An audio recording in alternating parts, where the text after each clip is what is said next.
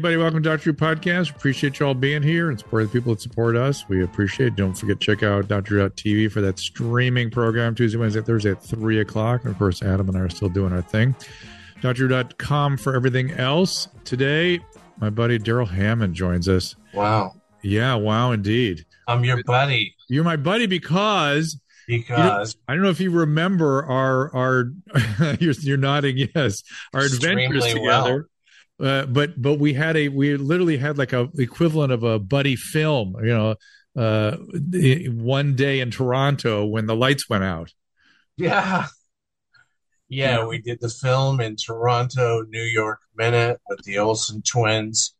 And um, I remember that it was quite hot and the days were quite long. Um, yeah. But we left. Well, but you, but what I, what our, our buddy part was, it was, we were there in Toronto for a couple weeks and the big, uh, power outage of the Eastern seaboard happened while we were there. And so in our hotel, no water because you couldn't pump water up, yeah, no yeah. elevator, no lights, no no air conditioning. It was hot as shit and you and I were wandering the streets of, streets of Toronto looking for water. If you remember, I do. And was what, what was was it? I recall the streets were dark. It was daytime when we started, uh, but yeah, everything was dark. But, but, it, but we okay, were actually so we we actually were like we're fighting the clock. Like we got to get this done before it gets dark because there's going to be no lights out here. Okay, okay, all right. Sorry, I had that wrong and so yes, there wasn't there was there wasn't beverages. there wasn't ice. Imagine a world without ice and and your your favorite tasty beverage. It was just, just the a, water aspect of it. Yeah, weird. Just just saying, hey, you know, because you know, I never thought about water before, but no, you know, we did, and uh, I think we managed to have a couple of laughs. If I'm not, I yes, yes, generally good feeling about it. Yeah, we did. Darrell Hammond and Dr. Drew walking into your liquor store begging for water. That was the that was the the, the theme of the buddy film. And as, as, I recall, you you weren't supposed to even use the toilets or something. And I, I remember going to bed that night going, I don't know how this is going to work out. And just and I think it all turned on during the night or something, if I remember right. Was it something? Was it was it conserve water by not flushing?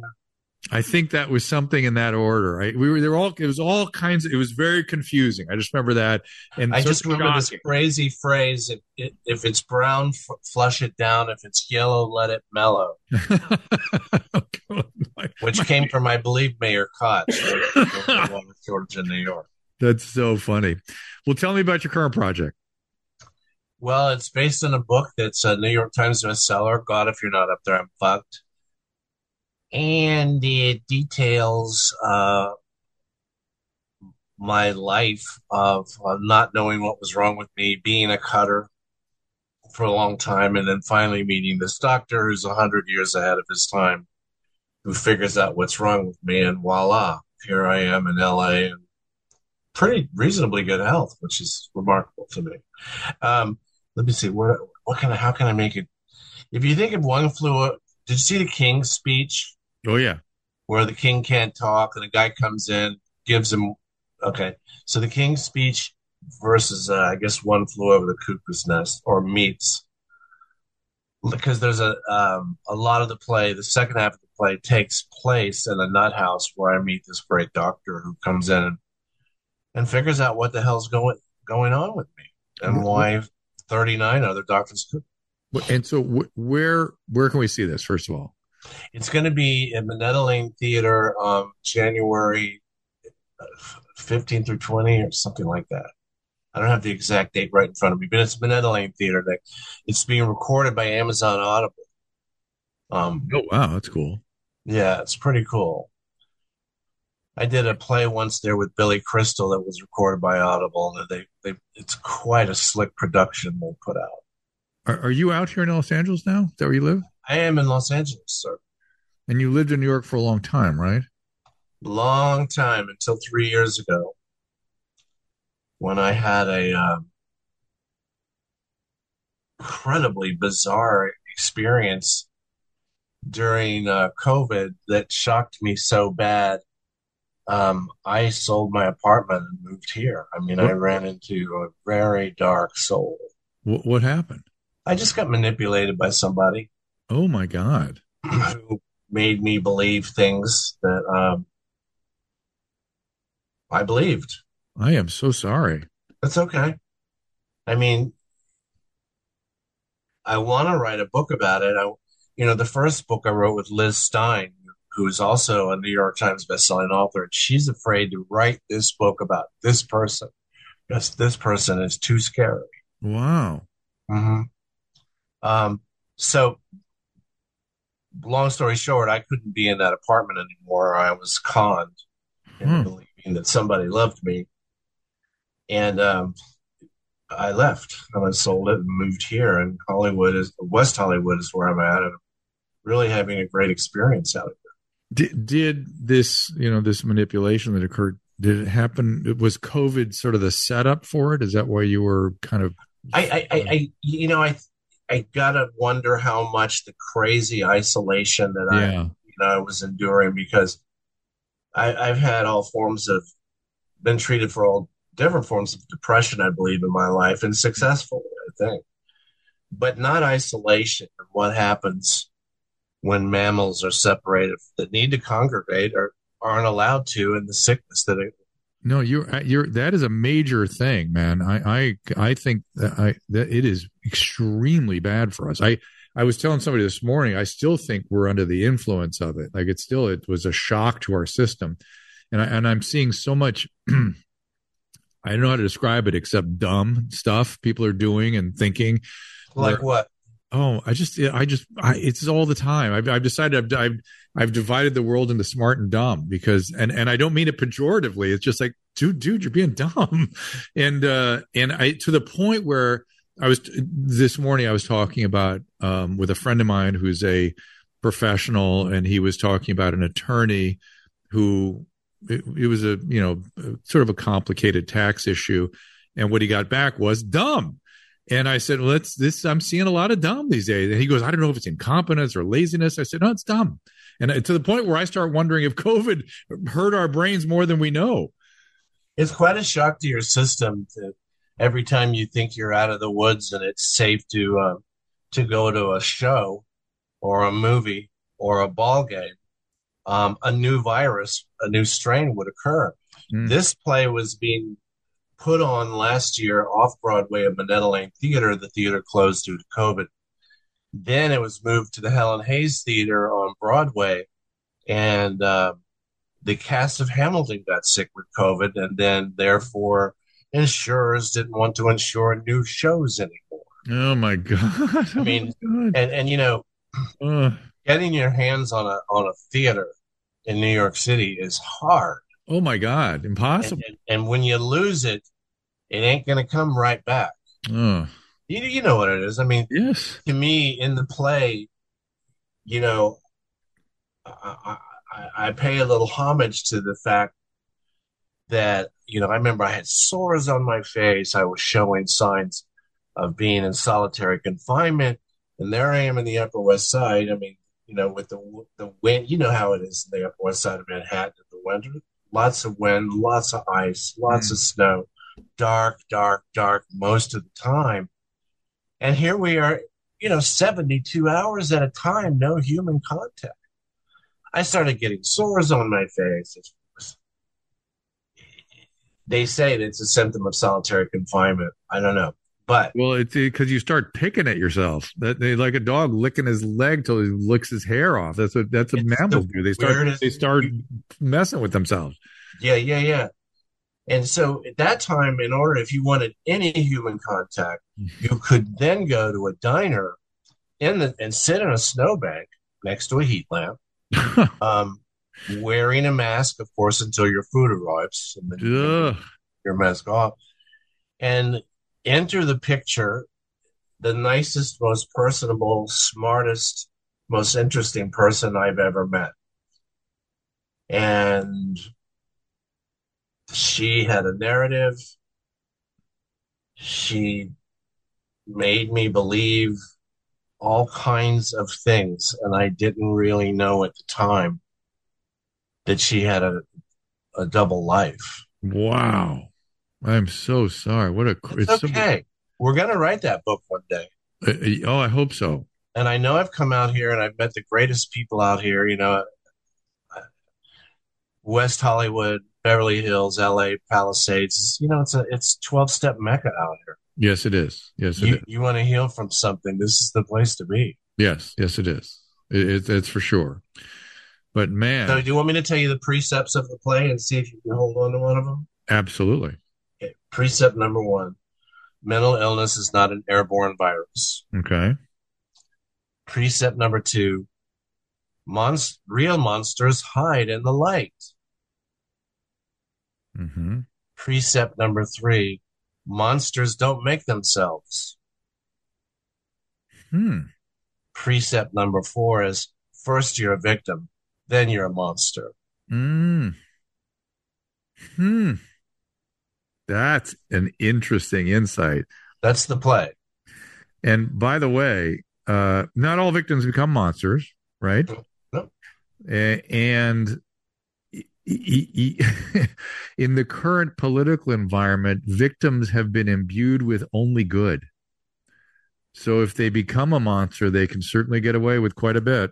Well, if you look at monsterdom, um, if you want to know what you define a monster, let's just say serial killers and violent uh, criminals who committed violent crimes of rape. Or, you know what I mean? The stuff yep. you read about. I mean, they didn't come from nowhere. No, well, some some are genetically set up, but most are made. Well, I had an interesting talk when I did Criminal Minds. There was an FBI profiler that would help us on the set, and I had a very interesting talk about: Are they born? Are they made? Hmm. You know what I mean? Mm-hmm. And, and and the the idea that it's much easier to prove because we have case histories that lots of people that serial killers, mass murderers, whatever. Um, it's easy to prove there's an antecedent that they had um, what their childhood was like. Mm-hmm. According to the profiler, there is a slim percentage where we just can't figure it out. Right, that's true. So that's I'm I'm just joining in with you on that because I was there was a time for me when I was like, no, I'm I remember saying to him like, no, no, no. They all there's always trauma before, and he was saying there are cases where we can't prove it. Oh yeah, oh yeah. We're going looking for child abuse. Yeah, and we're not finding. The, the same thing is true of a lot of uh, personality disorders. Like for instance, borderline personality disorder very common for them to have had childhood abuse, particularly sex. And I raise my hand yeah. And say, um, let's talk, talk a little bit about borderline personality disorder. Let, us not talk about in, Huh? Yeah, I want to. You, you want to? Okay. okay.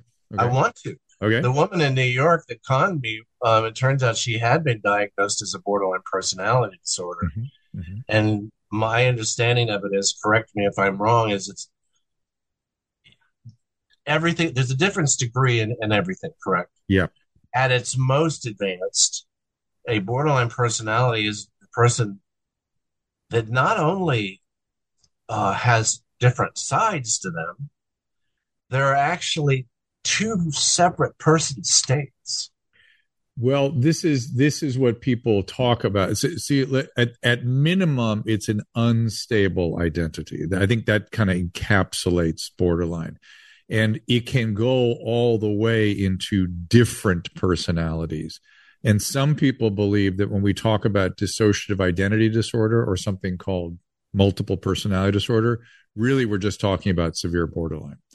But but this well, they listed online. Borderline is listed as a multiple personality disorder. It, it it is people. These are all theoretical things. You know, how do we define these things? But yes, they, they will they will take it there very often.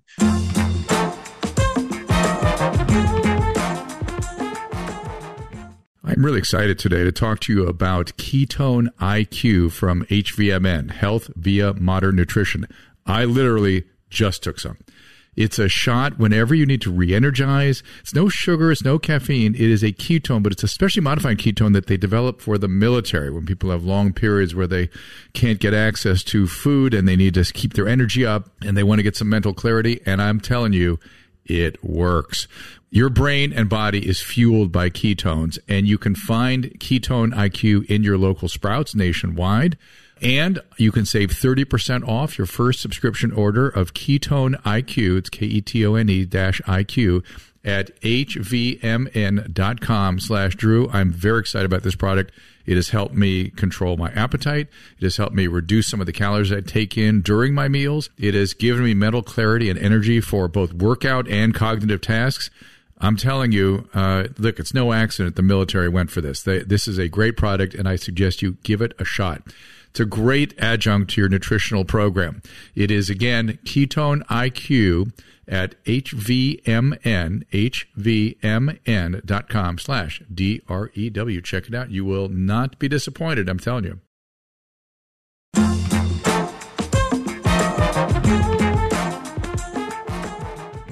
this this person, this monster you dealt with during COVID sounds like what's called a female sociopath.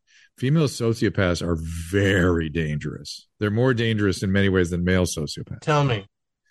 Because they're they can manipulate uh, and use sex and use Roma and use everything they've got to to to gain power and control over men. Well, this you know I I man I have the two great shrinks. I have one great. I mean, still but back then when I was in New York, I had another one, and I got both of them interviewed her. Oh wow! Mm-hmm. And the sense was um, there's a criminality. Well, that's the sociopathy, yeah, or antisocial. Like, you know, that's yeah. Like here's, and I don't know if this is a psychopath or a sociopath. Um, one of my doctors called her a um, anglerfish sociopath. Yeah, well, Anglerfish puts out all these lights. This one puts out this incredible narrative mm-hmm. about the life of devoting herself to well, people who have no no advocate. Oh boy! All right, that's the mo- that's that's the life, and they they have this narrative, and in their head and they sell the narrative and nothing makes them angrier than when that narrative is threatened yeah Oh, they can get the borderline rage is oof, very tough tell me about tell me i i, I know you know a lot more well p- part of part of the borderline situation is unregulated hostility like they're they have this hostility that just comes out of them and their rage is more in the zone of narcissistic rage. Like when they get threatened, they get extremely rageful and can be very destructive to themselves and others. Very destructive. I want to say, you know, on the, f- I saw this person become enraged in a way that was past fight or flight. Right. Um, this was like enhanced yeah. mania yeah. Rage. Yep. Um, the words couldn't come out without uh, the voice breaking, strident like a strident trumpet. Mm-hmm, mm-hmm. The voice couldn't support the anger, the volcano. Mm-hmm. That that occurred when the narrative was taken away from her, and we ran into another guy who was just like me. Well, when she's threatened you know, with the, the threat. and, and, and I didn't know if I was going to get out of that room alive. Yeah. I'm telling you, I've been rageful. You have. We've seen it. Yeah. I haven't seen anything like this. No, I, it, it, it can be a murderous rage or it can feel like a murderous rage. That's for sure. Let me throw this curveball at you. Yeah. Let's say you want to hurt someone as bad as you can um, but not actually have to go to jail yourself.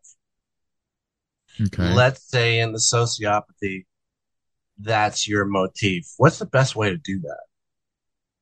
Lie. Oh, sure. Get someone to believe something that they they've been needing to believe their whole life till it becomes a beacon of hope. a religion, Mm.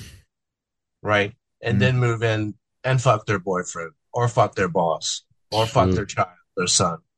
Do that. And- This world person's world will never be inhabitable again. Do you see where I'm at? Yes, yes, yes. It's it's, And you're saying you're aware of that sort of stuff happening. I, I'm me. I'm aware that people do that kind of thing. Yeah. Oh yeah. No, no. I listen. Having worked in a psychiatric hospital for a long time, I cultivated the word "whatever," which is and expect anything, anticipate anything. There's it's whatever. It's there's no limit with, with humans. There really isn't. And I, I what I also learned, however, is to be sympathetic or at least empathetic for sick. People are sick. People get sick, and and I I get kind of angry when sick people don't get proper treatment. Now, now sociopathy doesn't really have a treatment. Doesn't really have a treatment. I have heard that there's no treatment. Yeah. There's no way to treat it. Yeah. And so I feel like they need to be firmly put in place. Are you- Supervised. Maybe have their keys to their home taken away from them. But you got to, you know, you got to wait till they commit that crime. that's the hard part. That's the hard part. You know, I mean, Yeah. Cops don't arrest people for stuff they might do, especially in a place like New York City. That's right. And to be fair, um, to be fair, occasionally they can be used productively as spies and you know things people that have manipulate for their living. You know what I mean? You can turn. Well, there was the TV show "It Takes a Thief." Sure. yeah, yeah, Like if I if there if there's any FBI people listening, check this one out because brother, she is drop dead brilliant. Mm. I mean, smart. I mean, crazy smart. And what if? Well, you know, I had a friend of mine said, so there's two different sides, two different personalities. Do the personalities talk to each other? I mean, to really understand what I was dealing with, my doctor had to read this book, uh, The Stranger Beside Me, about Ted Bundy. yeah, There's two different personhoods, yeah. two different. Yeah. I, I don't I don't have a you're you're asking some really you know difficult questions to answer right because you and I don't experience this state so it's very hard to talk about other people's subjective states you know Yeah, and I want Go ahead. to I I want to add that this, the last two precepts of the play, this great doctor was enabled. He was able to get me to begin a type of forgiveness Mm, for my perpetrator. Now, what Hmm. does forgiveness mean? Like monsters don't make themselves. In order to be a monster, you first have to be a victim. To really understand that this person, uh, who, you know, we you had you, you had forty doctors looking around saying, "What the hell is wrong?" But none of them are looking over here, where the moral checklist is being pulled out, checked out by the pillar of the community and the beacon of the ch- deacon of the church. right I mean, they hide in the light. That's where they hide. Oof. So I had to, in order to survive, I had to develop a little sympathy for the devil. I I mean, that's what happens. I mean, this is what this is what happens whenever somebody has abuse, right? Well, of any type, you have to you have to develop some forgiveness for yourself and something like forgiveness for the the perpetrator. Yeah, and and the forgiveness is, you know, it's coached into me is forgiveness is for you, not them. Right? We're not going to approve them. No, no, We're not going to love them. no, no, We're no. going to always decry them. Yeah, but we're moving on. And this crazy spiritual principle that I learned from this doctor nothing frees you from your perpetrator any faster than a little sympathy for the devil. Mm. If you can stop manufacturing, I mean, brother, this is all highfalutin stuff. It takes a lot of work, but it's going pretty well and has gone pretty well once after I met this doctor. It's amazing. Hmm. Like what? What is your understanding of why do people cut? Um, there's various reasons. Uh, Mhm. In my world, people cut because they're either trying to dissociate themselves from some pain, or it's the opposite. They're trying to get back into their body. Dissociate yourself by cutting it by by taking a razor and opening your flesh. I mean that, that's that's rather thematic. Mm-hmm. You know, um, Mhm. why? Why? Why'd you pick that? You know, there's the notion. Like for me, it seems to me that it was about letting people know there was something wrong. I was in this house. I was afraid to speak out. You're a kid. You can't go out in public. Right. Won't someone come over to me and look at my arm one day and go, "What is wrong with you? Right. Except you go to great lengths to hide it, right? Um, not really. Really? Okay. I mean, Most I most people do. shirts just like everybody else. Yeah. Um, but as I got older, when it really began to occur, I did hide it. Mm. Like when it real because it was when I was young, it really only happened a couple times. hmm Do you know what I mean? Yeah. It happens And when it happens. Some people, of some people get addicted to it. yeah, because um, it can also be a reenactment of a sexual experience. hmm That wasn't the case with me. In my explain, case, explain. People won't make that connection automatically. Explain how that's the case. because something goes in your body that you don't really want there, and then something comes out of your body that you don't really want to come out. So if you're being molested as a child and not understanding what's being done to you, you could have a primal response to it, Right. right? Yeah. And then you have, you know, just when you're talking about monsters, you know, the Manson murders as as Sharon Tate is being murdered, um, Susan Atkins has an orgasm. What? Have you? I mean, I read that online. I've read that in a, a couple accounts of that. Who who reported that? I'll get back to you with it. That's But crazy. you go into these documentaries. I mean, something comes out new every year on the Manson. Ugh. I'm sorry, maybe I shouldn't have quoted it. No, no, it's okay. It, you read it. It's not like it's the coming out of your head. The idea that this is thrilling, yeah. Yeah. you know, Yeah. The the co-ed killer talking about how sexy it was to go back and see a skull. Ugh. So Right. so confused. Do we call them monsters? Are we ready to call them monsters yet? Or Yeah. I don't know. I, I, I mean, I just never even thought of anything like that e- until somebody conned me like that. Mm. And you wonder why. Why are you doing that? The show, what was the show? Um, come on, Connie Britton, Dirty John, Mm. Oh yeah. Yeah. Yeah. about the man that did that to a woman in, in Newport Beach. Yeah. Same thing. Yeah. And and and and what's the guy get out of it? Why is it so sexually appealing? His sense that he is a ra- erasing a person. Ugh. So they're out there, yes or no? Yes, they're out there. Oh man, am I being dull? Is am I being dull? No, you're being fascinated, as a matter of fact.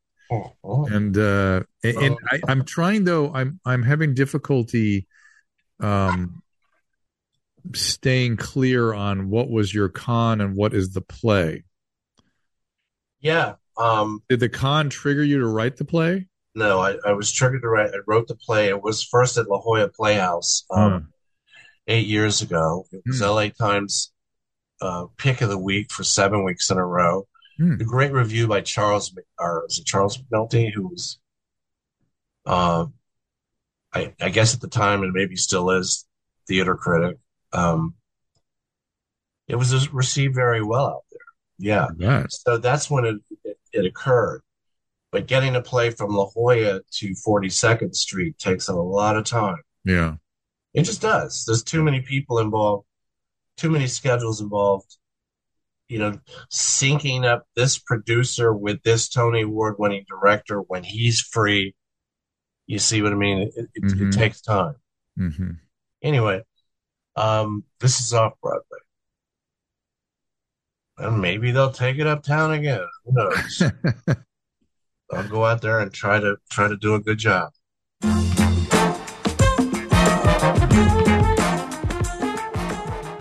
You're about to hear a preview of the Jordan Harbinger show from an episode all about sand. You heard me, sand.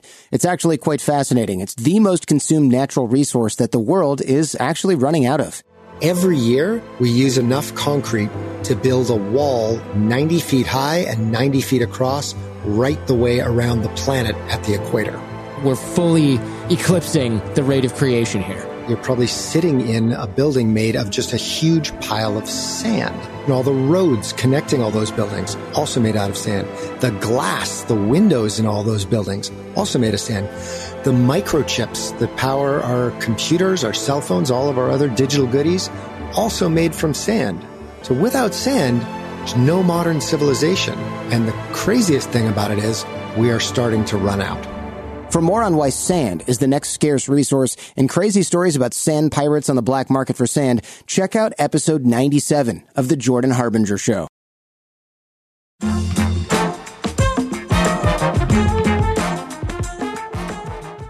And so you you you'd written the play before the con, right? Yeah, I wrote the play years ago. Okay, and, and this con thing happens, and and this how do the two relate? The the con and the play. How, how do you see them as relating? Because um, we haven't gotten well, to the details in the play yet. Well, either. my doctor said to me, um, "All your life you've been looking for a stand-in for your mom, and you found her. It's the same person." Mm-hmm. both leading double lives. Right. Except one is an extrapolation. One is an italicization. Italicization. Am I making myself making my point? No. There's this one that does this at this level, and then this one that expands it. I see. I see. I see.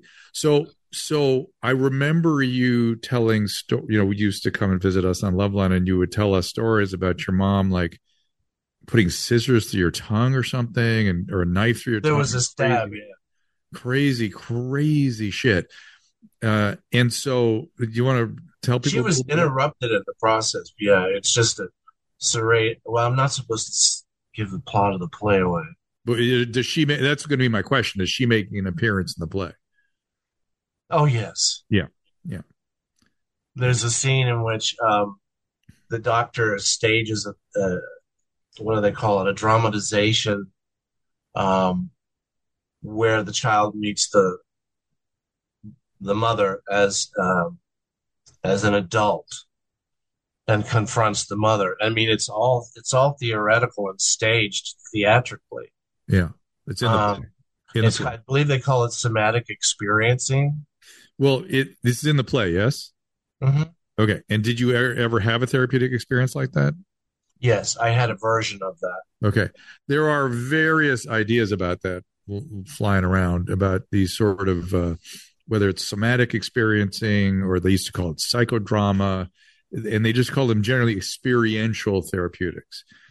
And they're dangerous. They can make people more symptomatic. You have to be really really really careful with them.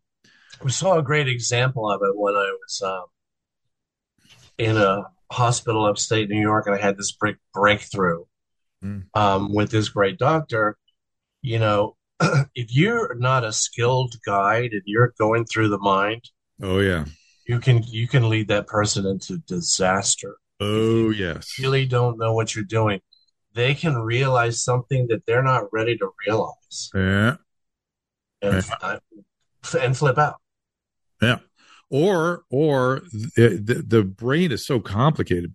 People can have memories of things that didn't happen but are interpreted as real or and they can't be sort of brought into the it's all about integrating. Everything's about getting and becoming an integrated whole. And what what memories are are just i don't know things that we carry around that need to be integrated and regulated in our whole well what about the hippocampus that's that hides things until it thinks the body is, is ready to receive it we like the idea of, mem- of repressed memories is fascinating. Well, it's how trauma works. Tra- trauma, you know, to survive trauma, uh, people dissociate from it right in the moment of it. Even they, you know, you if you're in a car accident or something, you feel like you're out of body. And tell your audience, tell me too. I want to hear what you mean when you say disassociate. Dissociation is a mechanism uh, largely thought to be mediated by the vagal nerve.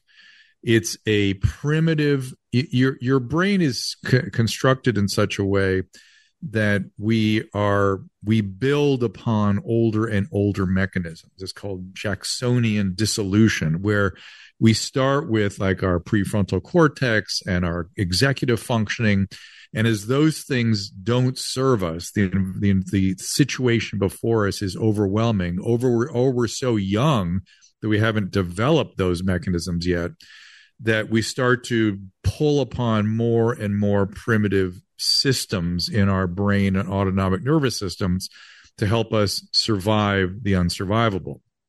And as you pull away from, go ahead, you say something. Like the impala when the when the lion gets a hold of it, it checked. It's just not there anymore. Well, well, even just when it gets scared, it freezes, right? Yeah, the free the gazelle freeze. Yeah, the freeze response. So You know- we we have something that we evolved on. The freeze response, response is something we share with lizards. It's through many different animals and and you know systems. Uh, it's a very primitive survival mechanism in the face of threat. We have something on top of that called fight or flight. We can go into this fight or flight mechanism to try to get away. But when it's clear that we can't get away and strike is inevitable, we go into a freeze response where our first of all our blood centralized. So if something gets pulled off of us we, we don't bleed so much. We uh, are flooded with endorphins so we can tolerate what happens to us. Cortisol comes into our system and our vagus nerve if it happens early the vagus sort of stops developing and in, in as a result we, we become sort of repetitively dependent on dissociations it becomes our primary means of regulation Like And- a, a child's nervous system can get ruptured and traumatized and Correct. never really become an adult. correct and, and what we are we are dependent on other brains to develop our capacity for emotional regulation. But in that closeness of contact of being attuned and the back and forth of emotional exchange that occurs typically between mom and baby that is a very vulnerable state for children to be in. And if in that state they or by those people they have been traumatized they are not willing to go back into that frame anymore Mhm. and so they literally will not enter the frame that allows them to develop the capacity for more adult kinds of regulation. They end up trying to find other means to help them regulate. They become narcissistic and build a big sense of themselves on top of the deeply wounded core. Or they never really develop a sense of self and they become borderline and their sense of self is very fluid and unstable. And they, when they have emotions, they act them out or they project them in. You ever heard of projective identification? Um, I have, and I don't fully understand it. Projective identification is essentially it, it, imagine when you walk in a room and a baby needs to be fed. What do they do? They scream and cry in such a way that it drives you, it gets under your skin. They they need to get attention and they get it from you in such a way that your literally your hair stands up. Well, if you've been injured early, you become dependent on that mechanism. And borderlines become very good at sort of uh, injecting feelings that they disavow, that they don't like, into other people and then manipulating them there. How do you inject that into other people It's uncanny. It's uncanny. They are they are wizards at doing it. and, and creating? Feelings in other people that really belong to them. You It's have a, to. it's, You, you've got to. it's a it's You a crazy to thing. pause, and that needs to be a, a bumper sticker. I know it's a crazy thing.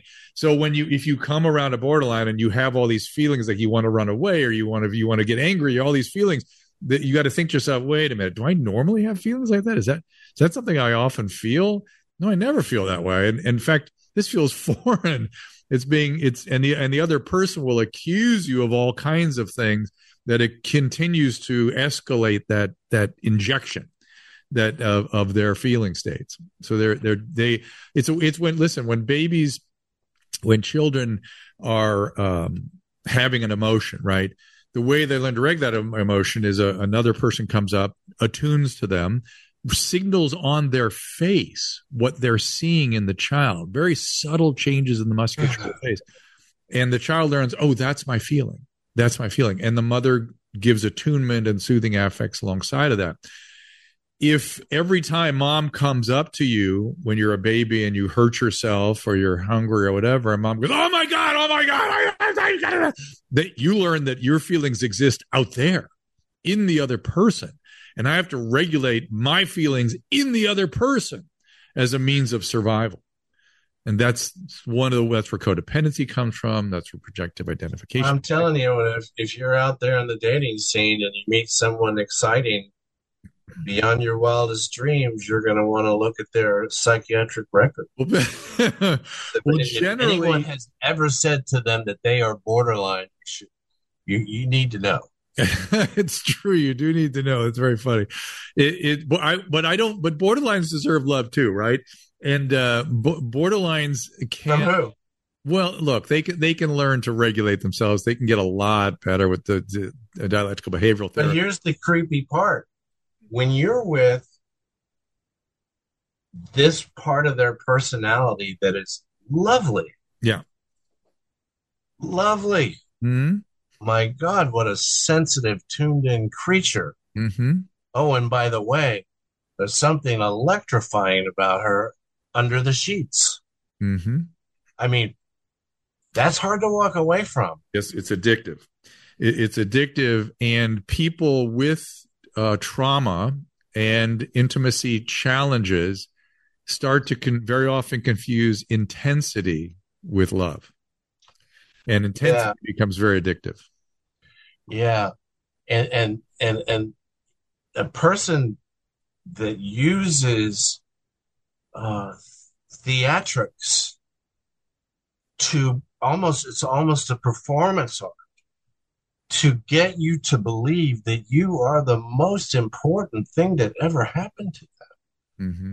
Well, but that's whenever anybody tells you that you are the most fill in the blank anything ever in the world, expect that you're also going to be the worst piece of shit ever in the world. It, it, is the it is this uh, theorized as good mom, bad mom, splitting. Uh, There's lots of names for it but uh, many physicians fall for that shit because they the borderlines will come in and go, "Oh, I mean, only you're the best doctor ever." I'm gonna tell all my friends, and if it's a famous person, watch out.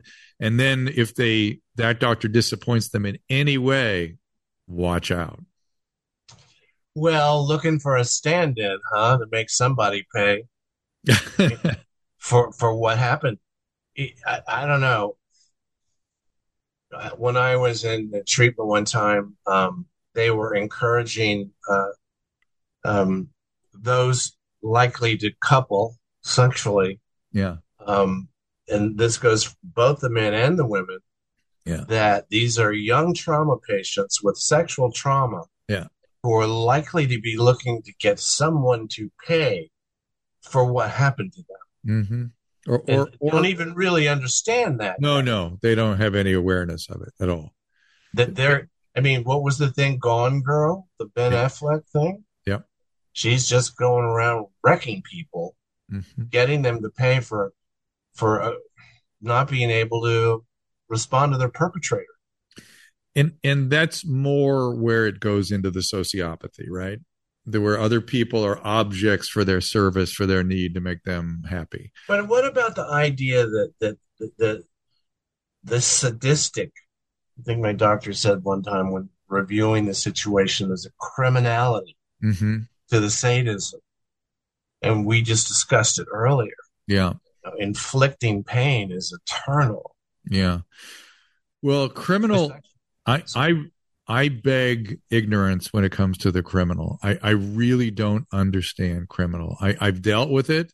I'm aware of it when I'm around it, and I just don't know what to do with it.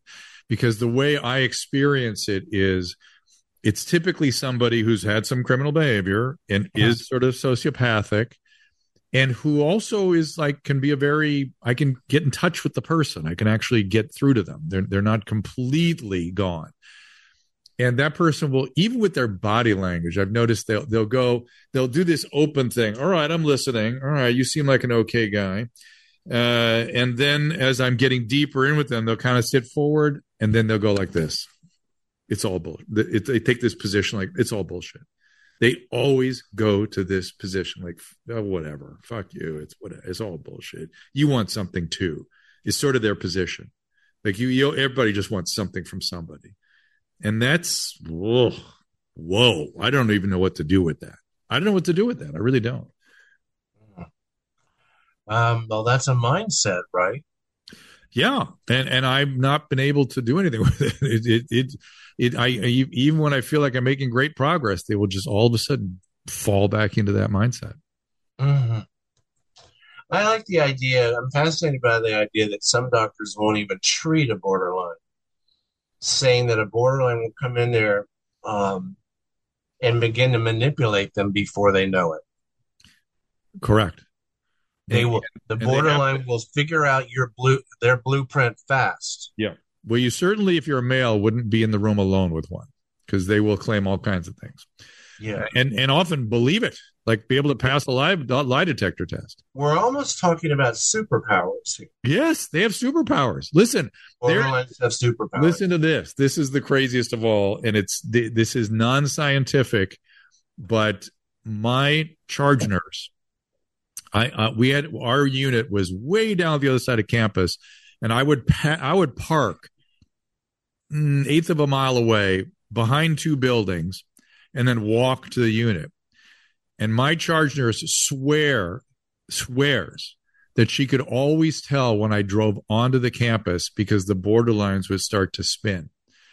And and borderlines would I, I do I do pretty well with borderlines actually. I, I, actually like treating them. I can function well with them. I, have to, you know, I need a female with me all the time when I'm in there with them to make sure things are safe and proper and whatnot but they always they particularly the drug addicts because because I I don't know I'm I'm sympathetic to borderlines. I feel like I feel like they they hurt themselves as much as they hurt anybody. Well, where did they come from? They were created. Yeah, yeah, yeah. Mostly, mostly. But mostly. anyway, she, my nurse would always come in on the unit and she'd do this. She goes, the, she, and this was her the, her antennas. She'd go like this, which is a sign that the borderlines knew I was here, and that they'd been already they were in a in a treatment room already spinning like maniacs. Now, maybe it was the time of day or maybe it was whatever, but they would start acting out in order to get attention from me and get drugs from me, whatever it was they wanted. Wow. Yeah, crazy, right? Superpowers. It is kind of a superpower. And and they, because of that projective identification thing, they are highly tuned into other people. I mean, they know what you are thinking. Just the idea that there is someone that could walk in to your life, figure out what it was you wanted to hear, so that suddenly you developed a new sense of beliefs about who you were and what the world was. yeah. What do you need to believe? Figure out what you need to believe and then feed that to you. Yeah. And that's just the beginning. Mm. Because once this pre- person with these superpowers figures figures out your sexual blueprint, mm-hmm. watch out. I mean, once deliver that payload, yeah, you're not leaving. Yeah, it's very hard. It's very painful. It's very You're like pugs at pugs at the dog park. You don't have to put them on a leash. They're not leaving. They don't leave. You know, and you're not going to leave. And then there's the oxytocin factor. Yeah. How did you get I out? I feel love. Yeah, yeah. Someone loves me. The addiction, the intensity so of it. Deeply, someone loves me. Mm-hmm. You know, like wow, they really love me. And, and, and there's often a there's often a cycle of abuse, you know, where you go through like this this idealized reunion, and then slowly you're starting to walk on eggshells again, and then it's well. Here, here's again. here's how it goes. Um, you get attacked, and then the boy, then she breaks down crying. we have so I would be attacked. Then I would do a fact. I say, "Can we do a fact check about things you're attacking me about?" hmm And we would go down the list one by one. And she, I would say, "Can can, can we agree as we sit here calmly that I didn't do any of these things?" yes. Then she starts to cry. Lots of sobbing. I mean, deep, deep sobbing. Then you have sex, and it starts all over again.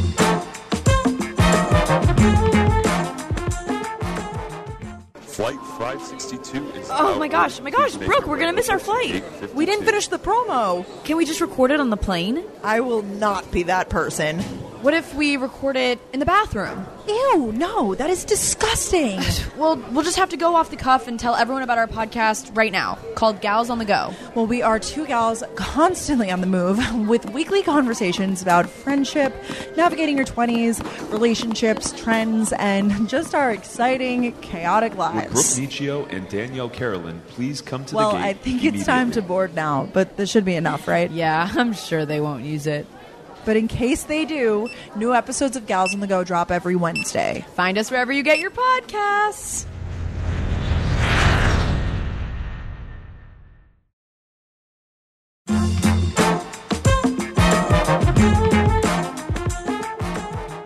the other part of the borderline is a preoccupation with abandonment.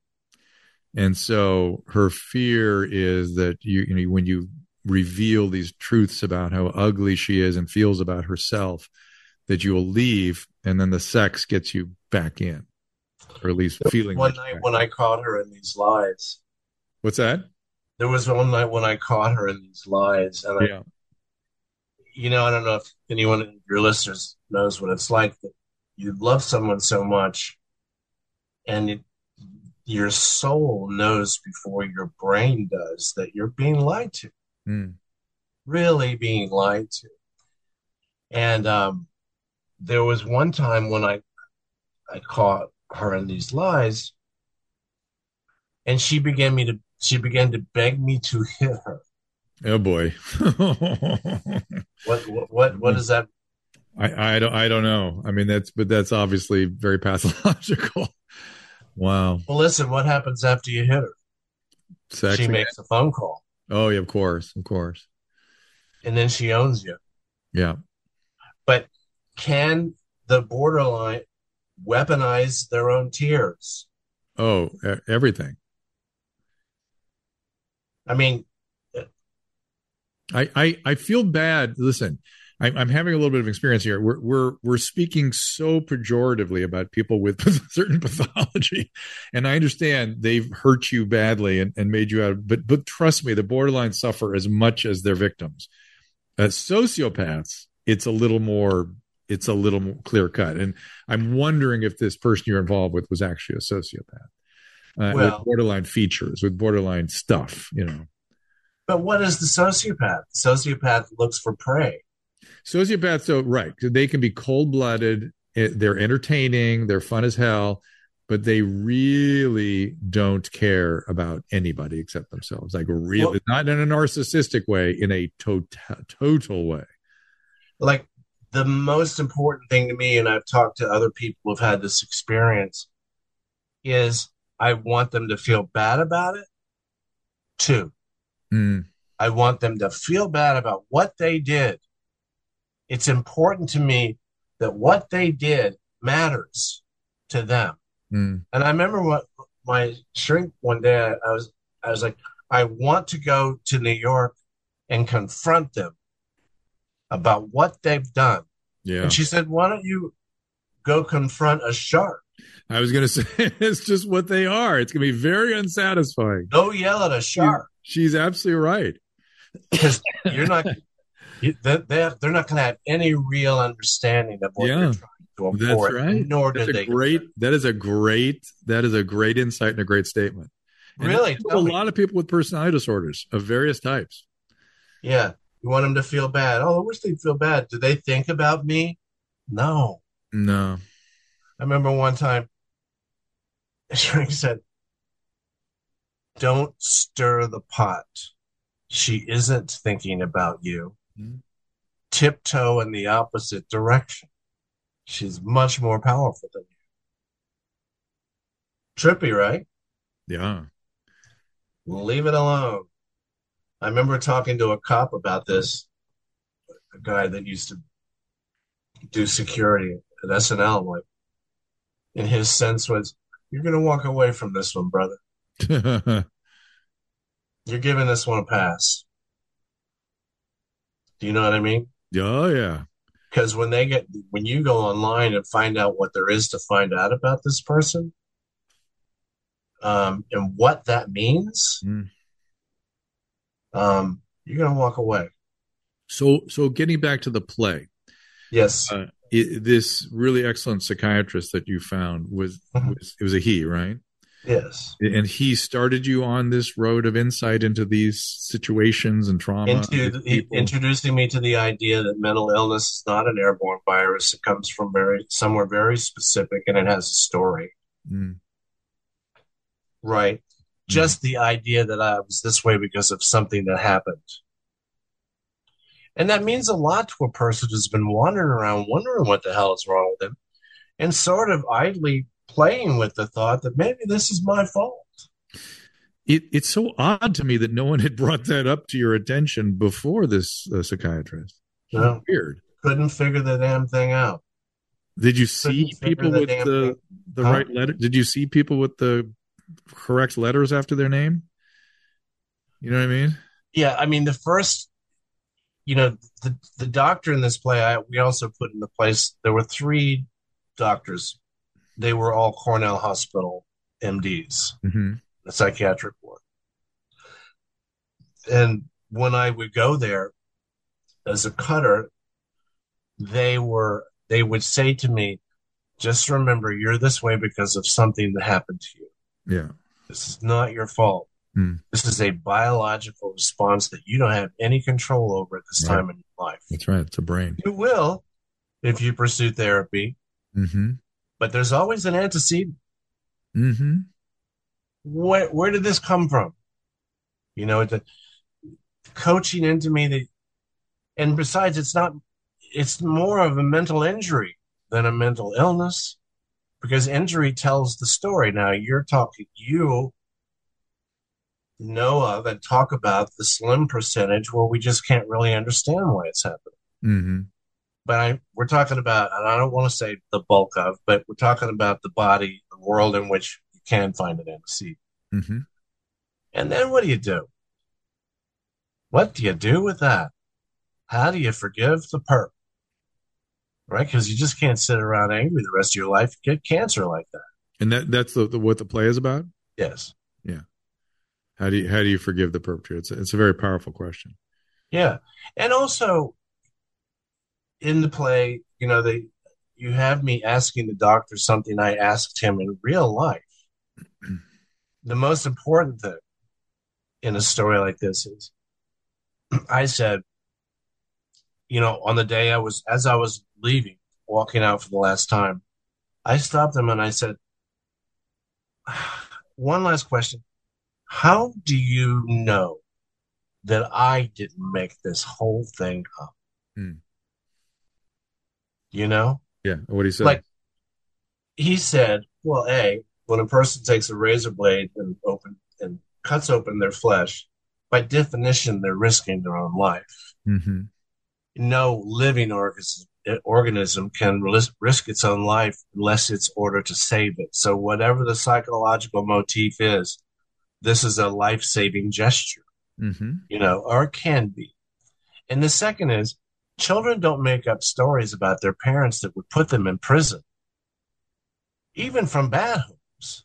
hmm You know, you're getting into, you know, I did the Adam Carolla podcast about the Menendez brothers. You're getting into dark territory that a thousand years in the, from now they'll probably understand, but we're just starting with this this kind of stuff. hmm you know um so you're not likely to have made up this story and you're not likely to have cut yourself that many times without an antecedent there's a reason for it I I would agree with that, and and I the way I approach people when they say things like that is just, it doesn't matter.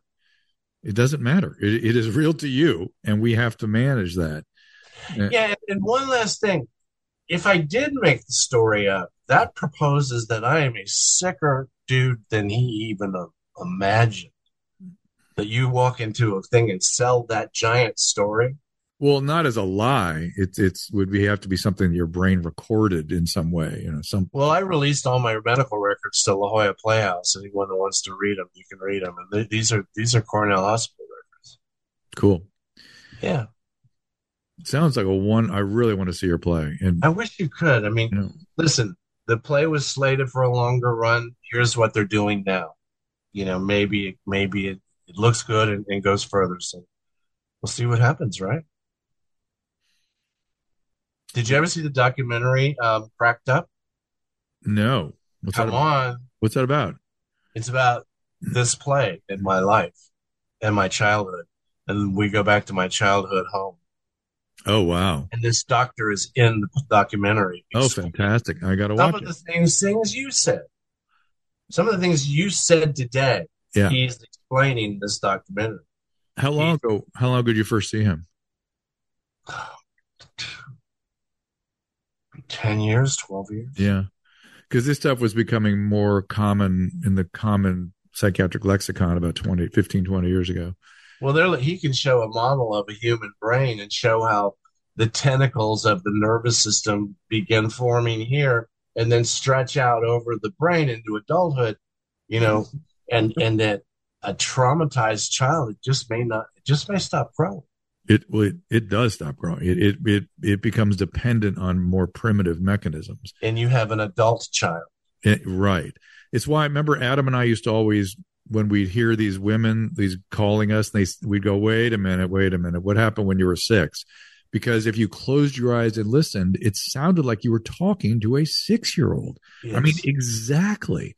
Yes. because it's a there's arrested certain amount of arrested development and then things are kind of put on top of that that are very superficial and sort of um, But but you know you, survival structures you know you think childlike things. You think like a child. I remember thinking um when I found out who who did this, you know, Mm, you think of I want great harm to come to them. mm, And I, I remember when I came out here to LA, I went to my friend, Greg Baldwin, who's a comic out here, and he said to me, Would you want would you want great harm to come to her? Do you want God to punish her? Do you want her to be in a car wreck? Do you want someone to kill her? Like think about those for a second. mhm. Would that work for you? And, and- and the awful truth is no. yeah it's very powerful No, it wouldn't. right because you're a good person Well, I got enough humanity. yeah No. You know? And he's like, because you love her. You love her. well that's that's a that's a big jump to do to get there that's hard work to get well, to that that, point that, that, because if you can feel if you holding both those that incredible pain and rage and love in I- at the I- same I- time is very hard for people Yeah, I disagree. I didn't believe I did. Hmm. I just wanted, you want someone to be held to account. yeah yeah. But how? How?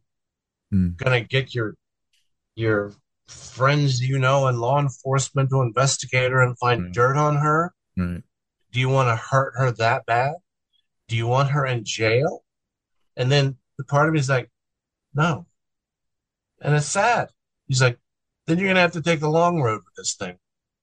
which is gonna take time. forgiveness Mo- and to move on Yeah. until that that great day when you open your eyes and she's not the first thing you're thinking about. are, there any any headlines in the road to forgiveness Um, it's going to take a long time. I mean, Yeah, yeah. I know that I could do things which would cause great destruction.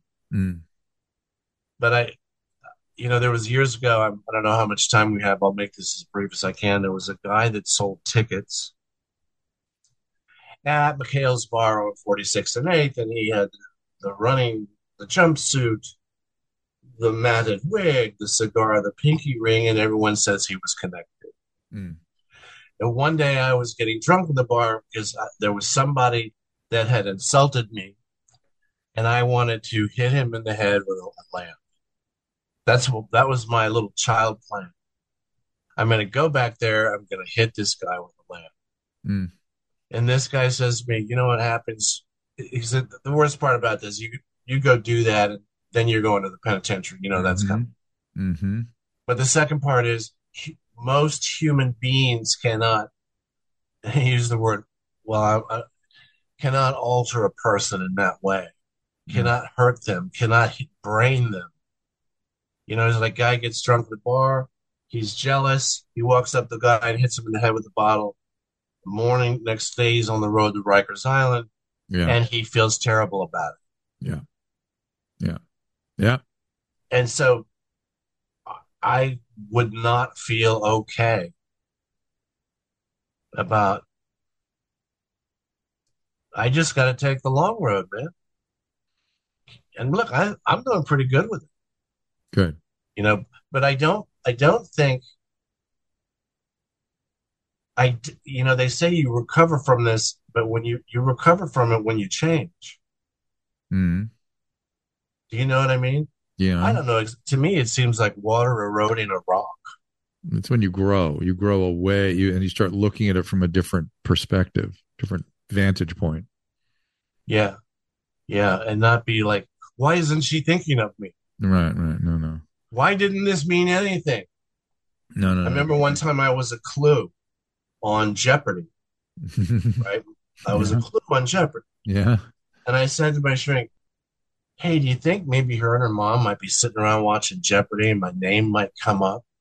You know, You know, that, that could happen. And I mean, what do you think that would mean? to her?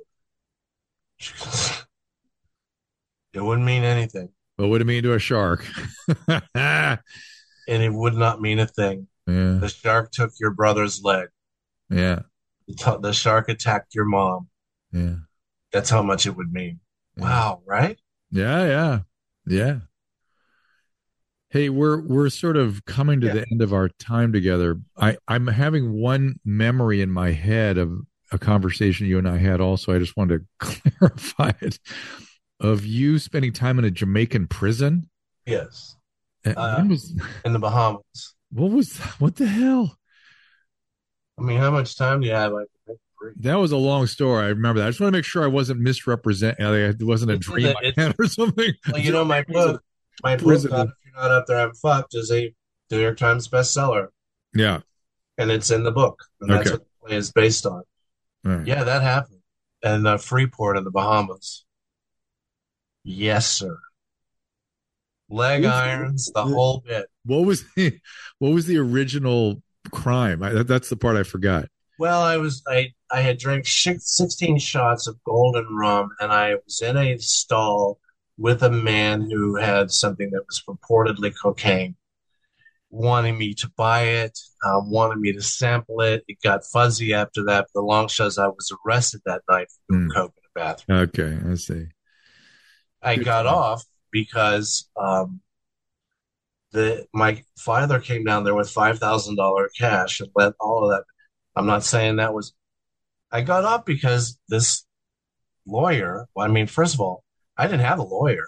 Yeah. The guy comes up. My dad flies down with the trial with the five thousand dollars, and just as we're about to go in the courtroom, a guy comes up and he goes, "I'll get your son off for five hundred dollars." My father goes, I'll give you three. I'll give you another two. Go in there and get him off. He goes, deal. He goes inside and he says, Your Honor, th- there isn't, this is a, tr- what we call a trace amount of Coke. We don't even know if it is Coke. Has it been lab tested? You know? Mm. I mean, so it, charges dropped. Because of that guy. Yeah. Wow. And I've, I'll never forget the guy who gets, who sold me the coke, gave me the coke, was in the prisoner's docket with me. Huh. And then he bangs the gavel, charges drop, and and the, the dealer goes, "What ha- what what happened?" And the guy yells at him, uh, You idiot. Charges dropped. Leave. I'm like, What in the hell? What, they got both of you guys off. Well, I think he was saying to him, Yes. And I don't know if he was, you know, part of it.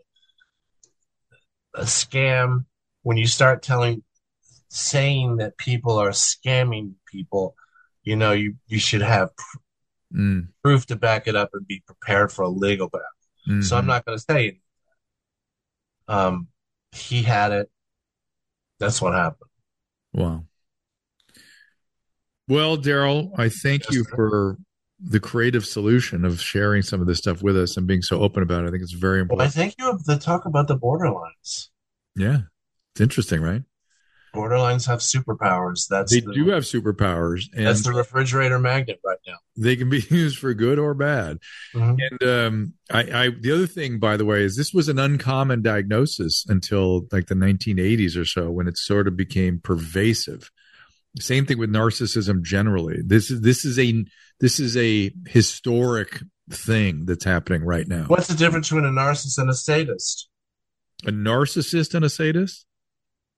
I narcissist can ha- they can you know malignant narcissist can become sadistic if it serves their needs, but they usually aren't just sadistic for sadistic sake. You know, to be gratified by hurting other people. That's not.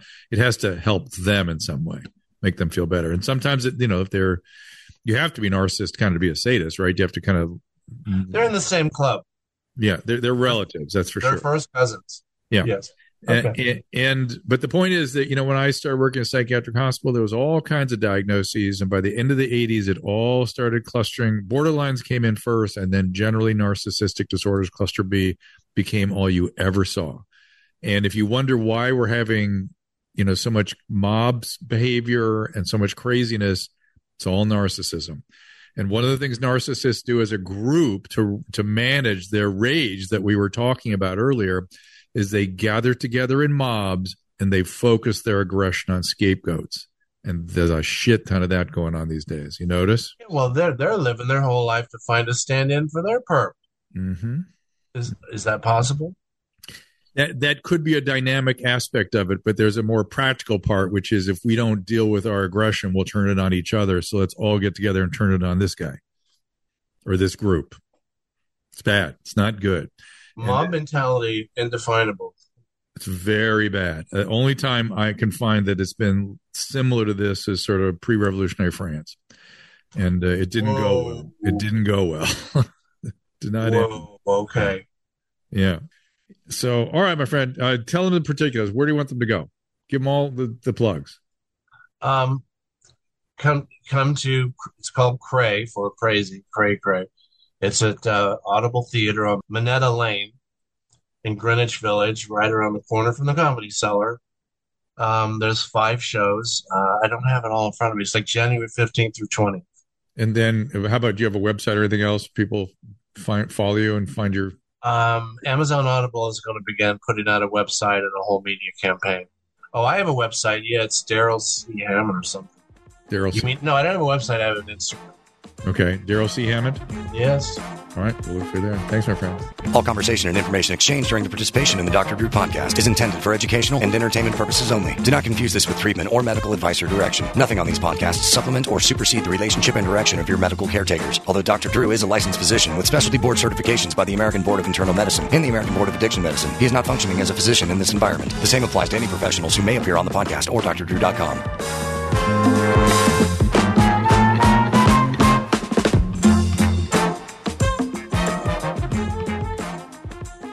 Hold on to your jingle bells. Pluto TV has all your holiday favorites for free. Enjoy Christmas classics like Scrooge with Bill Murray or Last Holiday with Queen Latifah. Plus, dive into festive channels like holiday movie favorites by Lifetime or Hallmark movies and more. Download the Pluto TV app on all your favorite devices and start streaming holiday favorites on live channels and on demand. With thousands of free movies and TV shows, Pluto TV is your home for the holidays. Pluto TV. Stream now, pay never.